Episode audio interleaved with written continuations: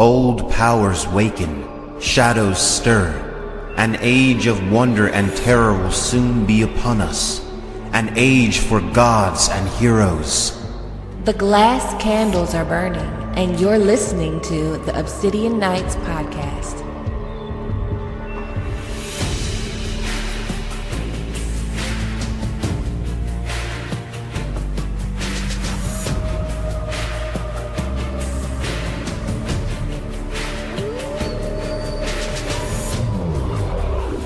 Welcome back to uh, the Obsidian Nights podcast, where I go through a Song of Ice and Fire chapter by chapter. Today, we are across the narrow sea in Pentos with Daenerys Targaryen as she weds Khal Drogo. And today, I have two special guests, my moderators from the Gray Area Discord server, Tubi and Bright Roar. I'm so excited to do this chapter with y'all. Would you like to introduce yourself? Hi, guys. We are the Discord server moderators, and we are so stoked to be here with Bright. Oh, yeah. Gray Area on our Daenerys Chapter 2 breakdown. Oh, yeah. And I, I don't I don't think Tubi I don't think Tubi likes Daenerys, so this is gonna be interesting. Yep. I don't hate her, but she's not my favorite. Long as you don't hate her. I don't. I don't hate Long her. as you don't hate her, we, we could get through this. She's got a couple choice words for her, though. Don't let her lie. All right. Well, it, it, it's going to be what it's going to be because I'm going to defend my baby. They know Daenerys says I got to protect Daenerys. Daenerys Targaryen wed Khal Drogo with fear and barbaric splendor in a field beyond the walls of Pentos. For the Dothraki believed that all things of importance in a man's life must be done beneath the open sky. So, just to set everything up, Daenerys is just this timid girl. She's fearful. She's been abused and she's being forced to marry Khal Drogo by her brother Viserys Targaryen in exchange for an army. So there's a lot going on in this chapter. Um, there's a lot we need to talk about, but I want to talk about the Dothraki culture a little bit because it comes through heavy in this chapter. Like she's not eating hearts and everything yet, but it's it's a part of Daenerys's arc that I feel is really important. So George R. R. Martin, no doubt, based the Dothraki on the Mongols. 13th century Asia, Genghis Khan, all of that. And Daenerys is, is definitely experiencing some culture shock at her wedding. And she does adapt to this later on. Whereas Viserys just like outright rejects the culture and winds up dying because of it. But we are introduced to the culture right before the wedding and at the wedding where Viserys is just like very naive to their ways. He thinks he gives them his sister and then they give him an army and it's just like this equal exchange. But it does not work that way in the Dothraki culture. They do things based off of omens and Khal Drogo uh, like he plans to wed Daenerys and then give her to the dosh khaleen, like present her to the dosh khaleen. And then if omens favor war, then they go to war. So, what were your first thoughts about the Dothraki? For me, the uh, the Dothraki they they definitely give off this uh, you know very strong pagan vibe where you know sex is not shameful. Everything they do is out in the open, and they're strong. They're super strong people. You know, they live in the middle of the of a desert or they race across a desert all the time. So when you, you know, are are given this culture right away, it kind of it kind of like makes you take a step back like, "Whoa, what is she about to get into?" And uh, that's that's how I felt about the Dothraki. They scared me. Well, I think it was also the beginning of, of desensitizing her from sex and death. Because there was so much of it that was so normal.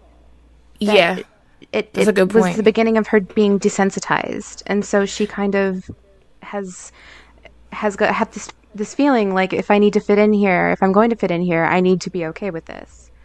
And it was hard for her at first because she she there's a part where she even says she wanted to look away. She couldn't look at it anymore.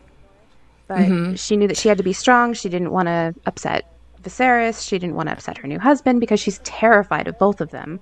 And so she she has that fear as the motivator to be like, okay, I have to be okay with this. So for as the reader, right?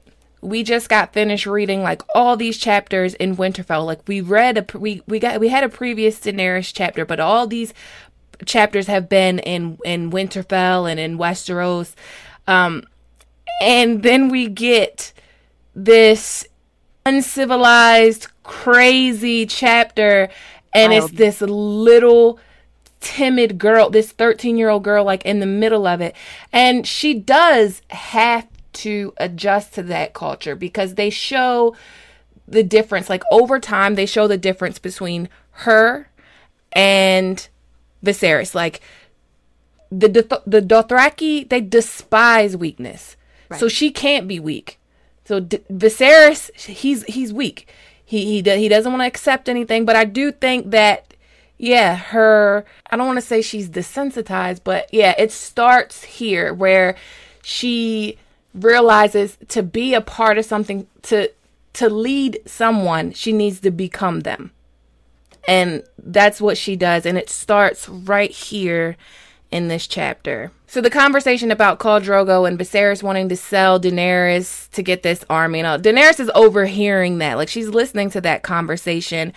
And Imagine overhearing your family talking about selling you yeah, to some horseman that you've never met that's huge and terrifying and way older. I can't imagine what that would feel like. me either. I, like a lot in this chapter, I can't imagine a lot. Yay, in we're getting married. People are dying everywhere, but we're getting married.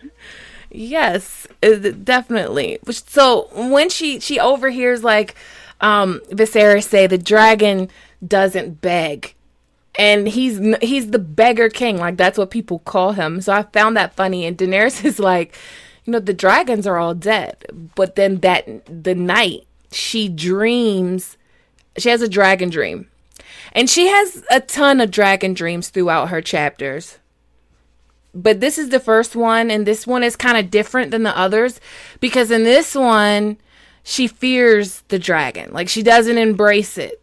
This dream is literally drogon and daenerys birthing drogon and the, the dream terrifies her where where later she embraces these dreams and they make her feel better. Like in in an, another chapter of Daenerys is when she has that dragon dream um with where it's just her and the dragon and Viserys isn't there. Then like the night before she has that dream she wants to die and then she wakes up like oh these dreams are good for me. The dragon means something good for me. But in this dream she's literally terrified of the dragon. Right, because the only dragon that she had ever been told, I am the dragon, was this man that she's terrified of. yes her abuser But see, I got This serious Mirri Maz Duur vibes from this dream.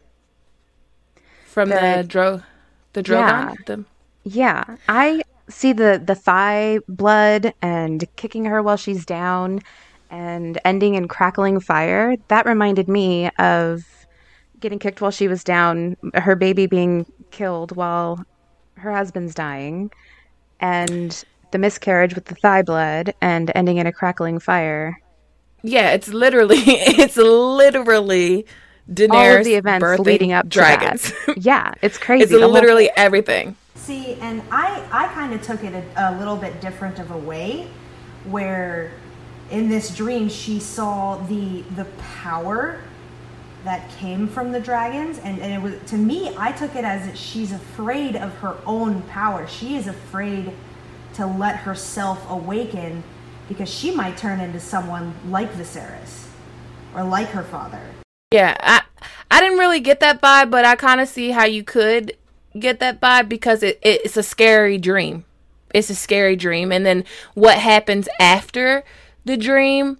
Like, for instance, when she's alone at the wedding and there's there's no one to talk to her she she doesn't understand their language like she's she's just alone and like um she says that I am Daenerys Stormborn, Princess of Dragonstone. I am blood and seed of Aegon the Conqueror. Like she takes strength from that.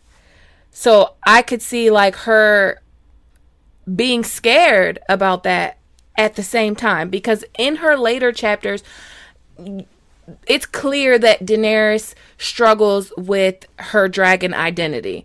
Like she she knows that she has to do horrible things and she doesn't want to do them, but she knows that she has to.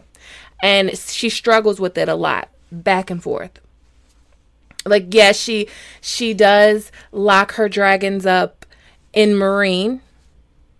but also before that, she used her dragon to kill people. So, you know, it's kind of like a struggle that she has and i i think it starts in this chapter where she takes takes she fears the dragon in her dream but she also takes strength from who she is she takes strength from being the blood of the dragon and from being for from being blood of Aegon the Conqueror. She draws strength from that. It, it it becomes a pattern for her. Right, and so the fear would come from knowing what that means.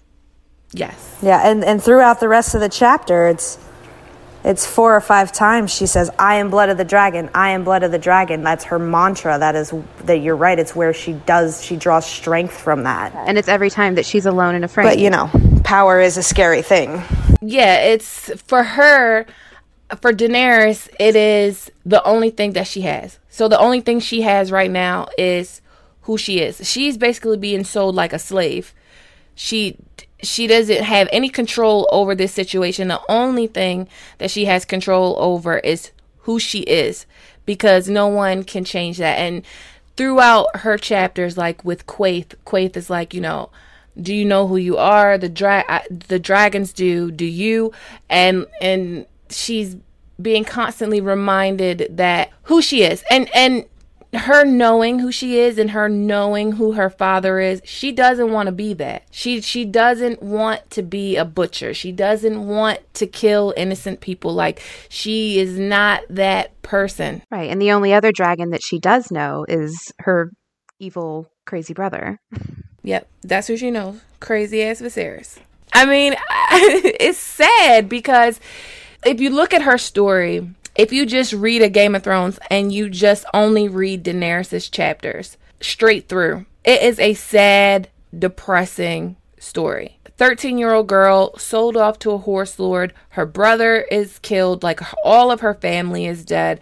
The person that she considers as her most confident advisor, the person that knows all her secrets, is selling her secrets. Her child is killed. Um, her husband is killed. She, she, it's a sad story, but she winds up somehow birthing dragons. So it, it, her story is sad. And George like published all those chapters as a short, no, a novella in a sci-fi magazine, the sci-fi magazine of all magazines. Um, and it's called Blood of the Dragon. It would be a very sad little story to read. Well, they he must have did that like back in the day, huh? Yeah, like in 96. Yeah, but she definitely, you know, she definitely draws strength from who she is.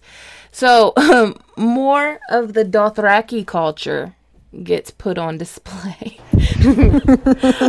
like they fight, kill, and fuck. like display. that's that, that's their whole culture: fight, kill, fuck, braid hair, put bells in hair.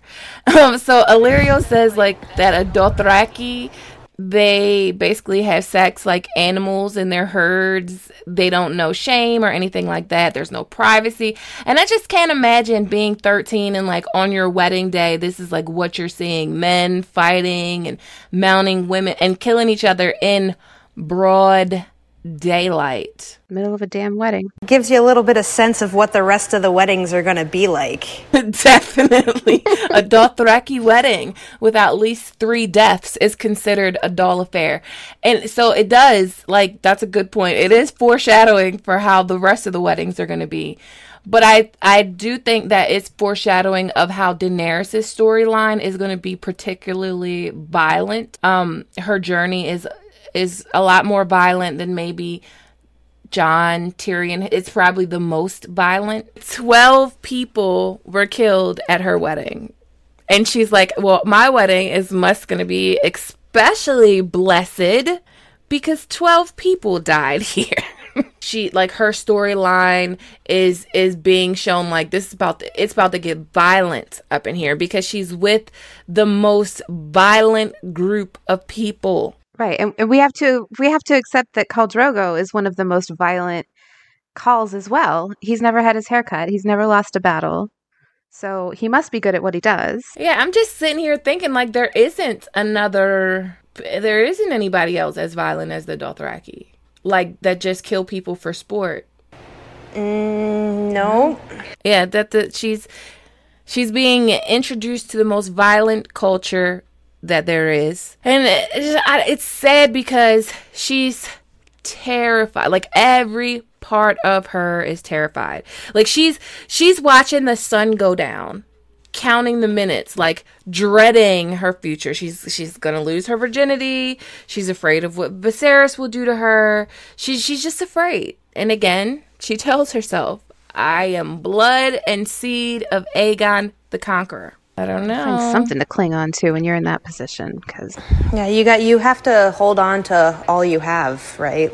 If you lose that, then you you'll lose yourself. yeah, and the number of times she says she's alone and afraid in this chapter is like I think we counted it was like 6 or 7 times. It's through the whole chapter she's just alone and terrified and just reminding herself of who and what she is and that's all she has to cling to. a lot of her story is about being alone. Yeah, which is why I can see like um I'll just say it while we're here. I don't really like to talk about the show on this podcast, but I'll just say like I can see Daenerys totally blaming the fuck out of King's Landing. I just cannot see her doing it after the surrender and just like, oh, fuck it, let me burn all these people too. It never made sense to me. Doesn't see, and all. I've said this over and over is I can see the events following that way, but we don't have we don't have the the POV. We don't have the in-depth like the the inside thoughts to what's going on and what's going through her brain. And even if it does go down exactly the way it does in season 8, George will make it make sense. He gonna have to. She gonna have to die and come back like as Lady Stoneheart and then kill the whole city like that. Cause I don't think Something. it's it, like something is gonna have to happen. Like she's gonna have to die and be resurrected, and like oh she's Lady Stoneheart, Daenerys now. I, I, like I just the, like the cartoonishly evil villains. I can't see them doing like that. I I really don't even see Euron doing that. Just saying, um, I've won the city. Now I'm gonna kill everybody. Now I can't even see that for Euron, but I don't want to get stuck on the show. Yeah. so Digress. the wedding gifts. Yeah, because then I'm gonna I'm gonna dive into how in Dance of Dragons she's all calm and stuff. So wedding, Wedding gifts, gifts. yes. We had such a good talk about the wedding gifts. Let's go. So, the things we noticed about the wedding gifts, of course, is uh, Jorah gives her the histories. They're they're children's stories of Westeros, but it's it's some connection to who she is. Again, who and what she is. The only thing she has to cling to, and Jorah gives her that. And I think that softens her a lot towards Jorah right off the bat. And Definitely. She she the other thanks thing we him. noticed. Oh yeah, Oh, she's no no you're good you're fine. The, she is so like they're just books like they're the least of of the gifts. He even says it's it's nothing big. It's very humble, but here's here's what I have. It's yours. But she's so excited about these books. Grateful They're as shit. Grateful as fuck. Yeah, so Great, grateful because the it's, gracious queen. because it, it's that tie that she's that she's never had to her home and where her her heritage is and who who and what she is again. Yeah, it's the red door in a book. Yes, exactly. Yes. Exactly. It's home. The the other thing that we noticed though was the handmaids, the eggs, and the weapons. Threes, threes, threes, all over the place. all came in threes. Three three is a very important number for Daenerys because if you So like look at the House of Undying, Yes. three mounts must you ride, three fires must you light, three Yes, betrayals. three You know. It's a very important number. And then it all comes back to how many heads does the dragon have? Three. Three. So the thing that we noticed about the weapons, though, the weapons, she was given a whip and a rock and a dragon bone bow. And those are the three armies that she will take into war. The whip for the Unsullied, the Rock for the Dothraki, and the Dragonbone bow for the dragons. Right off the bat, we're laying the groundwork for the weapons that she would have at her disposal when she finally came to her fruition in her plan. We did we did some research and there was uh, there was no sight of I, I tried to figure out like would the dragon bone bow mean something different but um, like we looked in for the children of the forest we looked to see who all handled dragon bone weapons and there was nothing like no pattern showed up and it blows my mind that it could be something that simple that the dragon bone bow represents the dragons It's just dragons. just dragons And so I was looking at it and I was like, I was like, a leather whip. Well, she will end up using a whip for Drogon. Like, that's how she controls Drogon is with a whip. But I think you're probably right. Those are the three weapons that she has the, Dothrak, the Dothraki, Unsullied, and the dragons. So George does that shit. He gives us the answer way before we even have to ask the question. Yeah. So I don't remember anybody ever making that. So you guys are the first person to bring that to my attention. The first person I heard it from. Go us. yes Yes, go you. Discord mods for the win. so she also gets the dragon eggs. And the dragon eggs, Illyrio says they're from the Shadowlands beyond Asshai. But I think it's pretty clear that in Fire and Blood, we know though those dragon eggs were stolen from Dragonstone by Elissa. Those are. Elissa Farman's dragons. Mm-hmm. Mm-hmm. But here was my question to Bright. Now, is Illyrio lying or was he lied to? And if he was lying, is he the one who stole the eggs from the Sea Lord? There's not enough evidence for that. There's not enough evidence to answer that question. I will say that he really doesn't have a reason to lie. Really have a reason to lie unless unless he wants Daenerys to to go to Asshai. Like Quaithe is trying to get her to go to Asshai for some reason. So unless he wants to vicariously like send her there for some reason, because Illyrio like she, he's not trying to help Daenerys. He's not trying to help Daenerys. He's not trying to help Viserys. He basically thinks that they're gonna die. He's he basically says that out of his own mouth. So if they don't die, they can come to Westeros and start a war and everything. But he's just setting the stage for Aegon, and and he doesn't think those dragon eggs are gonna hatch because if they were gonna hatch, if he knew they were gonna hatch, he'd have, he'd have sat on them himself and tried to hatch them. I'm giving him to Aegon. yeah Give 'em or to giving them to definitely. aegon exactly Definitely, because he's not Team Dany at all, and she knows it. Like that's another thing I'll give her credit for is Daenerys is not dumb. She's not dumb. She doesn't fall for all that shit. Like Viserys, it, he he is he falls for the flattery. He falls for the bullshit. Daenerys kind of sees through it because she's removed from it kind of where they're like usually they're not talking to her. She's just listening. She's just sitting there listening to everything and taking it in. And and she realizes them for what they are. Bullshit. Yeah, she's definitely better at seeing through people. She really is. Another thing I wanted to talk about when we were talking about the culture that I forgot to talk about is the food. Like, okay, Daenerys is like this lady that's used to eating iced fruit and honey duck and all of this good stuff. And at her wedding, the food is like thick black sausages and Dothraki blood pies. So I didn't know what a blood pie was. And I looked it up. It's a Mongolian dish in real life. Is So they're pastries stuffed with ground lamb, bone marrow, and congealed blood. pig's ah. blood. No, thank you. oh that's gross that's a little much for me So, like, credit to Daenerys for being able to adapt because I would have probably starved to death on the Right? Dothraki Sea. Like, I Not don't know even what this, joking. what this grass is over here, but I'm just going to go forage with the sheep or something. Yes, like seriously. So her last gift is Drogo gives her the silver horse for the silver of her hair. And it's like a special horse that they want to give Daenerys because she's going to be the Khaleesi.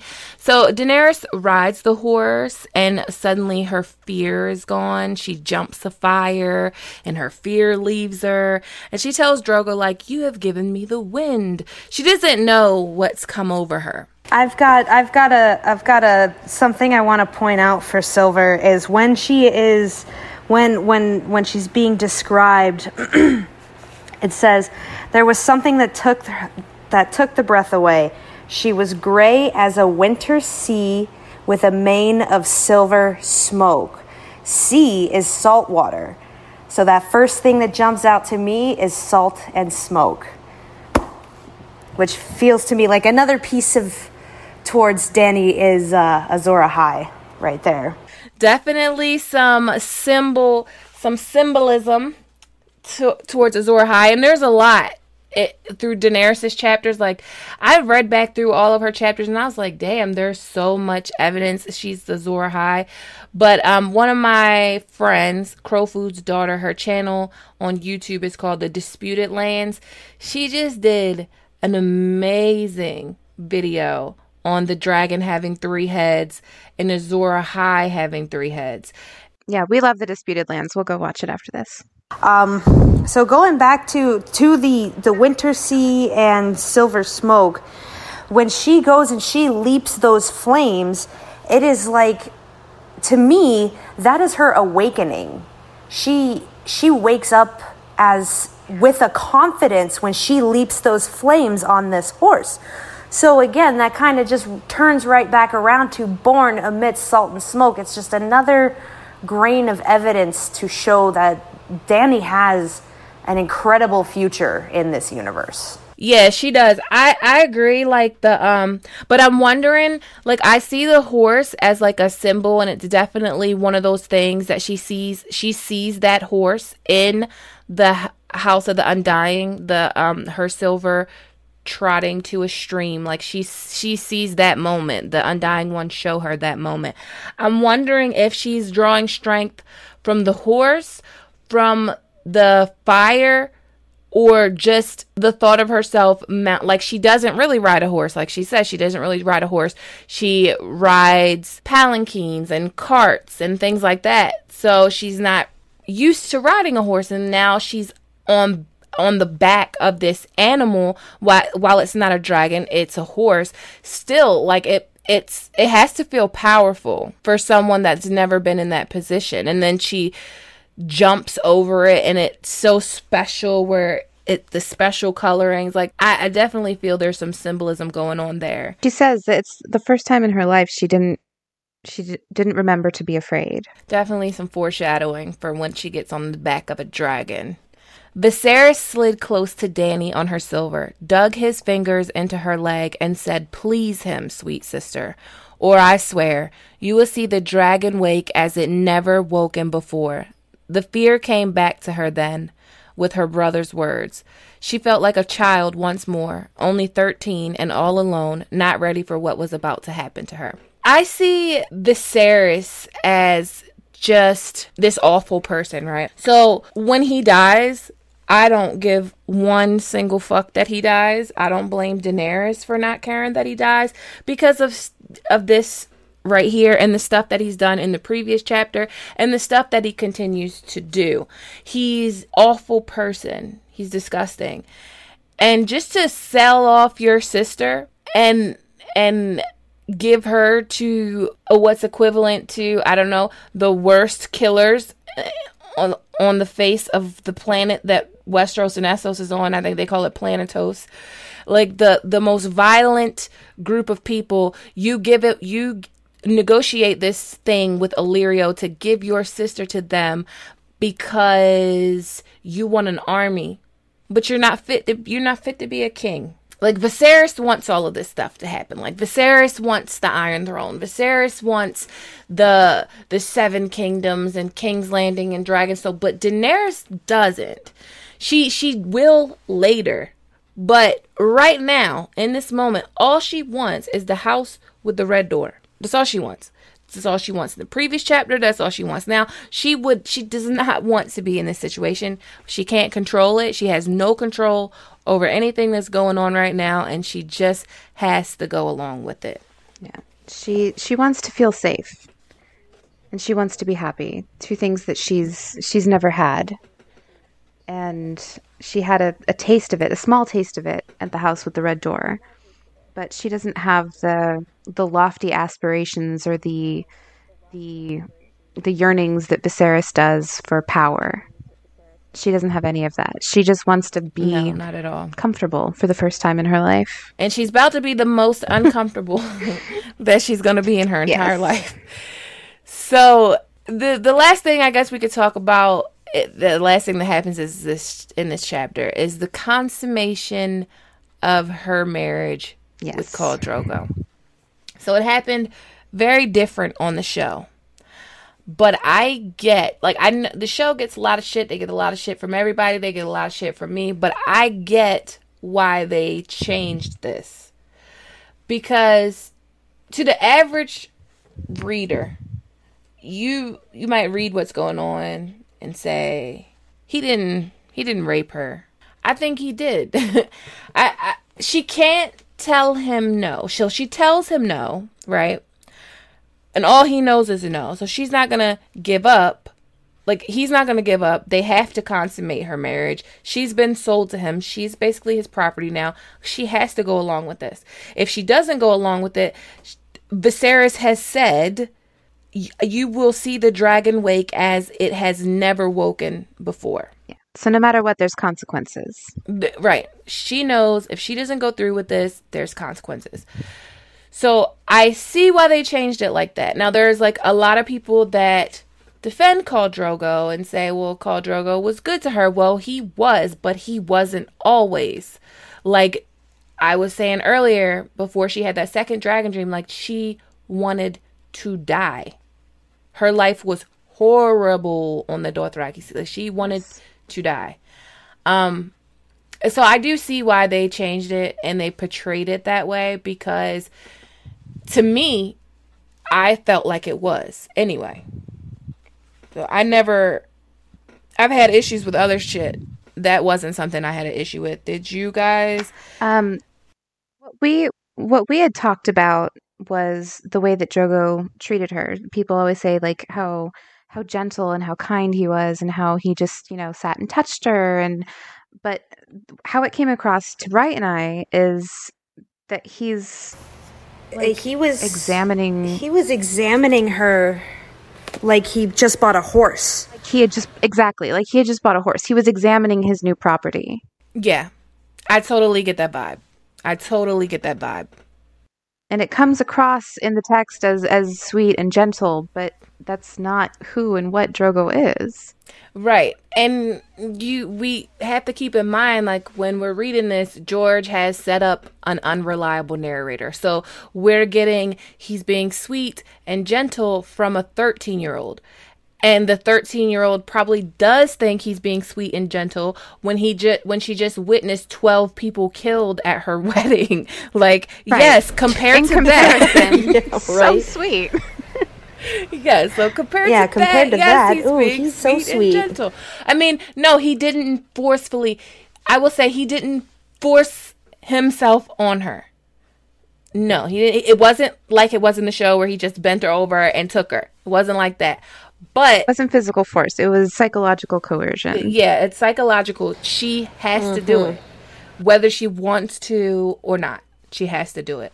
So you know, I I just I, I I don't see it doesn't make a difference to me that they changed that that part. You want to yeah, after, after we discussed it after we discussed it in our our preparation for this, I cuz I had always kind of like because they do it so like violently on the show, it felt like such a huge change and I was like, "Oh god, why'd they do that? Ew." But going back and really like diving into the text, I like you said, I, I see how the subtleties of the way he was forcing her would be very difficult to portray on screen.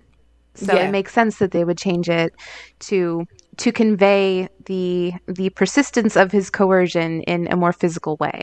Yeah. It I don't think like cuz cuz they add rape a lot when it's not Yes. there. Like they It's- they do that. there. I don't know why I don't know why they do that. Like they did that with the Cersei and Jaime scene. They said they didn't mean to do that, but they did. Um and George like had to come out and talk about that. But if you were to convey exactly what happened in the book on the TV screen where you don't have any of that dialogue like inner the monologue, you don't have any of that and you might not understand that she's being forced into this and like I think like her whole relationship with Drogo Drogon Drogo I think her whole relationship I think her relationship with the Drogo is like borderline Stockholm syndrome where like she oh, just time. She just loves she's just in love with her abuser. And i i do think that he comes to love her. And she loves him. But like where it starts at like let's not really portray this as like the best relationship in all of westeros because in essos and a game of thrones and a song of ice and fire because i don't think it's healthy to portray it like that Right. And she she comes to love him because she doesn't have another choice.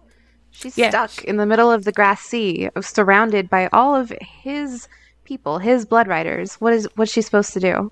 the, like he's all she has and like her her desperation like when he gets sick her desperation to save him where she loses her child and ends up doing blood magic and all of this other stuff like that desperation is be- it's because she loves him but it's more out of if he dies what will happen to me like if he dies what will happen because Jorah's like they're gonna cut your baby out, they're gonna kill you.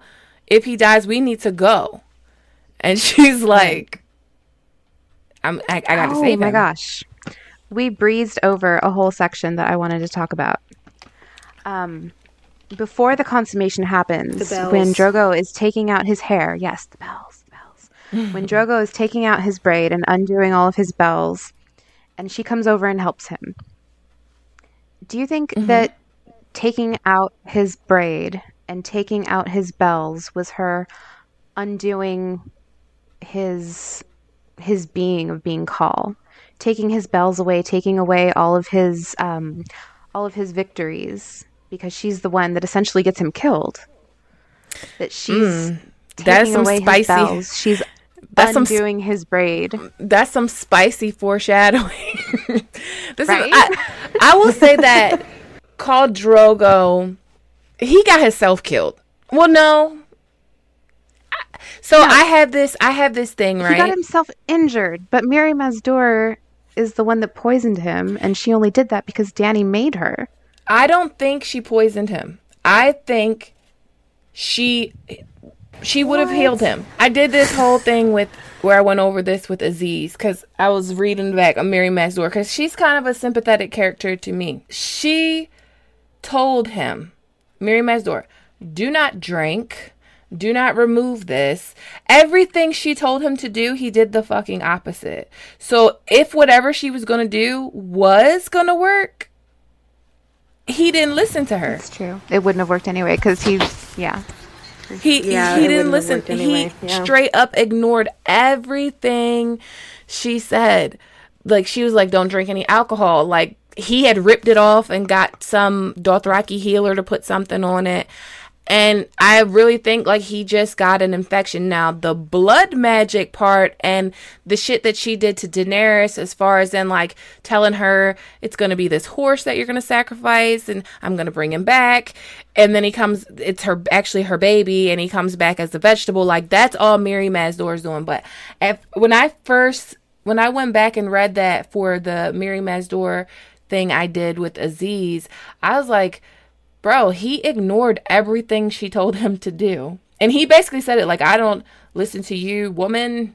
Like, go to hell. Now, did she know that he was going to ignore her? Probably. Probably, yeah. She probably knew. But we we we don't know if she poisoned him because he didn't he didn't follow any of his instructions. like if you go to your doctor and your doctor gives you penicillin and says, "Take this penicillin for 12 days and you take it for 6 and then start drinking alcohol when it says don't drink with alcohol and then you get sicker, is it the person that gave you the penicillin's fault or is it your fault because you didn't follow the Oh. directions?" Definitely the patient. Too true. Yeah. That's all the patient. But I do true. like the idea of her taking out his braid and his victories, and and I like that because w- when when he dies, Daenerys takes on a part of him. Like Daenerys never ab- she never fully abandons the Dothraki way. Like that's a part of her now. I like that she takes strength. Like she never Right, she gives up. She, she owns who she is. She never gives up and she's always wondering if she's doing it right. Like she wants to do the right thing. And I think that's that's important that she wants to do the right thing almost all the time. She's one of the more self-aware characters. Yeah. She is. And she's one of the most empathetic characters in the entire series. So that's basically Daenerys 2. that it's it's her wedding. There's like the foreshadowing with the gifts. The um we I think we need to look deeper into the threes, all the threes that come up in her story. I need to go back and um do some digging on that because threes come up all the time in her story and the dragon the has time. three heads. But yeah, she's she's a 13-year-old girl in a very bad situation and she's alone and she takes strength from her identity and who she is and that'll be a thing constantly as we go forward. Basically, uh, weddings and yeah, weddings on the planet of uh, the world of ice and fire suck. Better be careful. hundred percent. One hundred percent. Is a lot of weddings coming up that are gonna suck, and this is the first one. Twelve The first of many. dead. Twelve dead at this wedding. Twelve dead. But I want to thank you guys for coming on here, and Oh, thank you for Um, having us. oh, no problem. Yes. You guys hold the Discord down. Anybody listening, if you want to, they have a book club over on the Discord. Um, you can go and check that out. You don't need anything. So Yeah, so basically, uh, we do two chapters uh, every week. Um, Mondays are A Song of Ice and Fire, the main series, and we are almost done with the Game of Thrones. And Thursdays are the universe expansion side of it, and we're currently halfway through Dunk and Egg. And we um, actually are just starting this coming Friday a, uh, a new book club for Memory, Sorrow, and Thorn. So uh, we figured we'd uh, add a little bit of content from the inspiration for Game of for a Song of Ice and Fire. So that's what's going on over in the Gray Area Book Club. All right, guys. So check out the Discord. I will be catching all of you guys next week with Eddard, uh, with Justin Thomas from Top Shelf Fandom. As always, thanks for listening and have a good day.